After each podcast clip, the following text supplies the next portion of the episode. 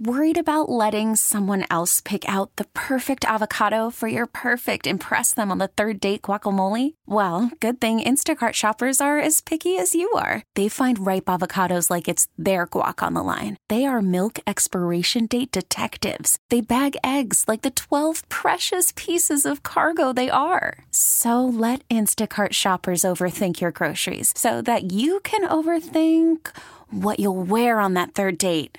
Download the Instacart app to get free delivery on your first three orders while supplies last. Minimum $10 per order, additional term supply. This episode is brought to you by Progressive Insurance. Whether you love true crime or comedy, celebrity interviews or news, you call the shots on what's in your podcast queue. And guess what? Now you can call them on your auto insurance too with the Name Your Price tool from Progressive. It works just the way it sounds. You tell Progressive how much you want to pay for car insurance, and they'll show you coverage options that fit your budget. Get your quote today at progressive.com to join the over 28 million drivers who trust Progressive. Progressive Casualty Insurance Company and Affiliates. Price and coverage match limited by state law. Here is a fair question to ask, I would say. Because in game two of the series, Mitch Keller was pitching. Mitch Keller got taken out after 84 pitches, didn't pitch into the seventh inning. And there was a question asked, and there were questions asked by fans why take him out so early? This is your guy.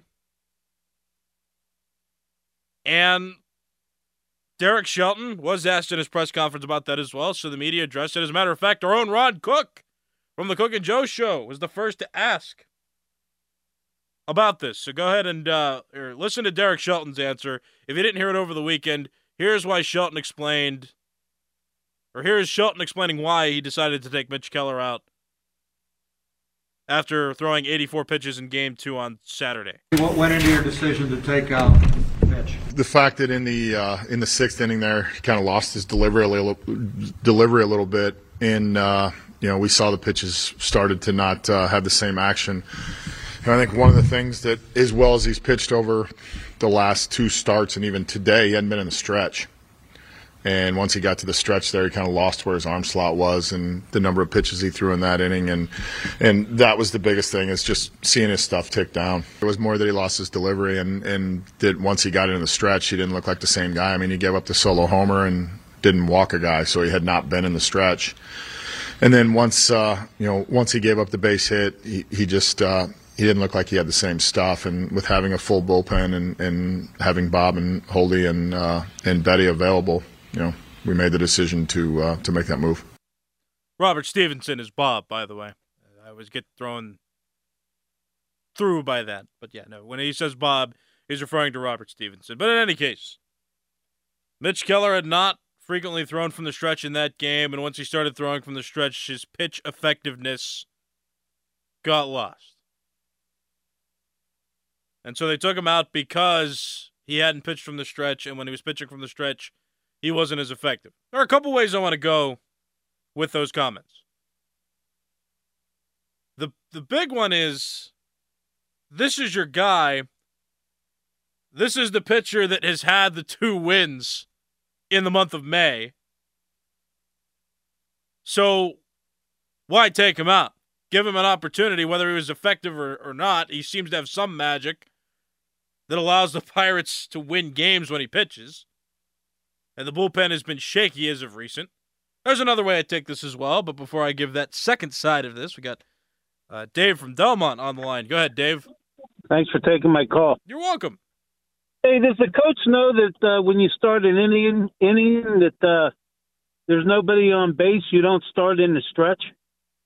And that, that's a great point. Second, secondly, this OP is that what it's called? OPS. That's got to be the most overrated stat in baseball because it only does it only takes account of what the good things you've done.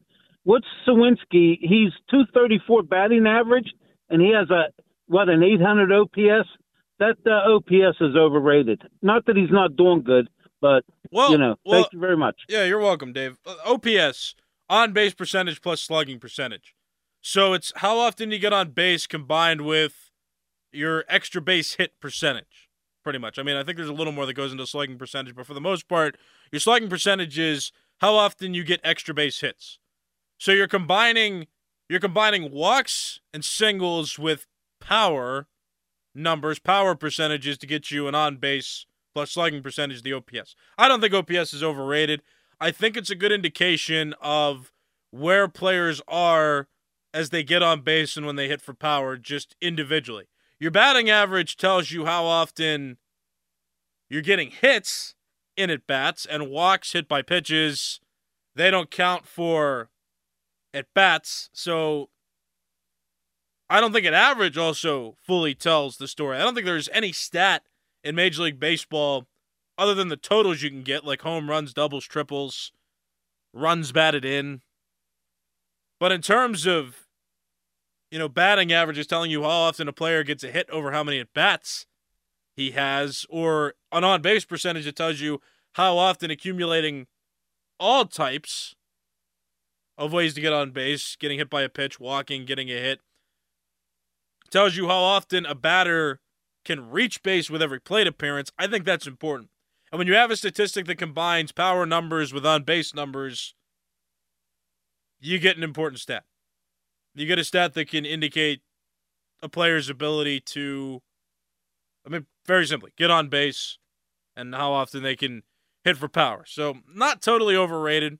And averages, again, don't always tell the full story. That's why I think it's good that we have several averages, percentages to, to look at to assess a player's effectiveness on a team. Worried about letting someone else pick out the perfect avocado for your perfect impress them on the third date guacamole? Well, good thing Instacart shoppers are as picky as you are. They find ripe avocados like it's their guac on the line. They are milk expiration date detectives. They bag eggs like the 12 precious pieces of cargo they are. So let Instacart shoppers overthink your groceries so that you can overthink what you'll wear on that third date.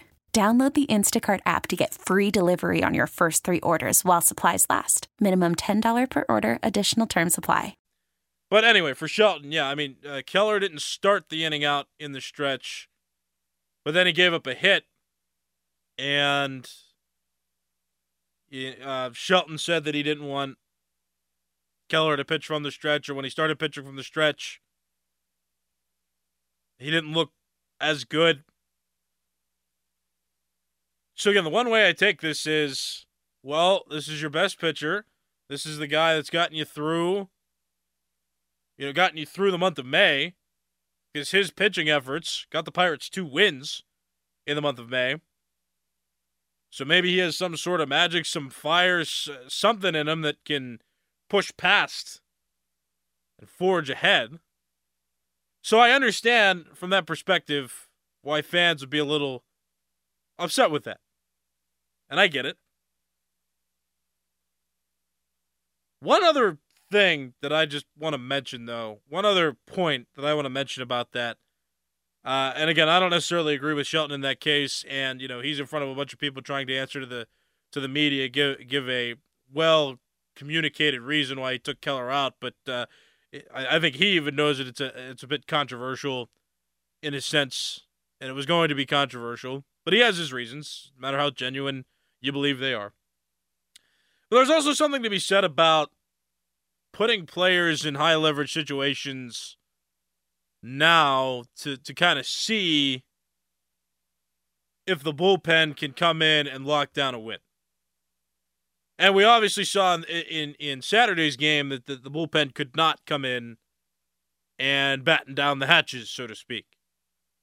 The Pirates gave up the lead and eventually lost. So I think it's a good indication to, to to see what the bullpen can do, and I think that it's important for the Pirates to experiment and just not have to rely on Mitch Keller. If they're, if they're going to be a team worth making the playoffs and making it past the wild card round, or making it past a division series, even if we're looking that far ahead, the team's going to need to be well rounded everywhere. It can't just be a Mitch Keller show. Very rarely do we see one pitcher carry an entire team through a World Series run or a playoff run worth any meaning. So maybe he really wasn't effective. And maybe Derek Shelton placed trust in his bullpen, and I'm totally fine with a with a manager putting faith in the bullpen. There's nothing wrong with saying, hey, you know what? Keller doesn't look as effective, and he's carried us through two wins. I want to see now if the bullpen can carry us the rest of the way. And that might frustrate you because it seemed like the Pirates could have swept that series. If one or two pitches get made better, or maybe if Mitch Keller pitches one more inning, maybe, or if the team doesn't make three errors and throw five wild pitches in Sunday's game, right? They, it feels like they could have won it. So hearing that is frustrating, but just think of it from that perspective as well. That maybe Derek Shelton is trying not to rely so much on Mitch Keller and experiment to create a well rounded baseball team. Because Mitch Keller can't be the only answer.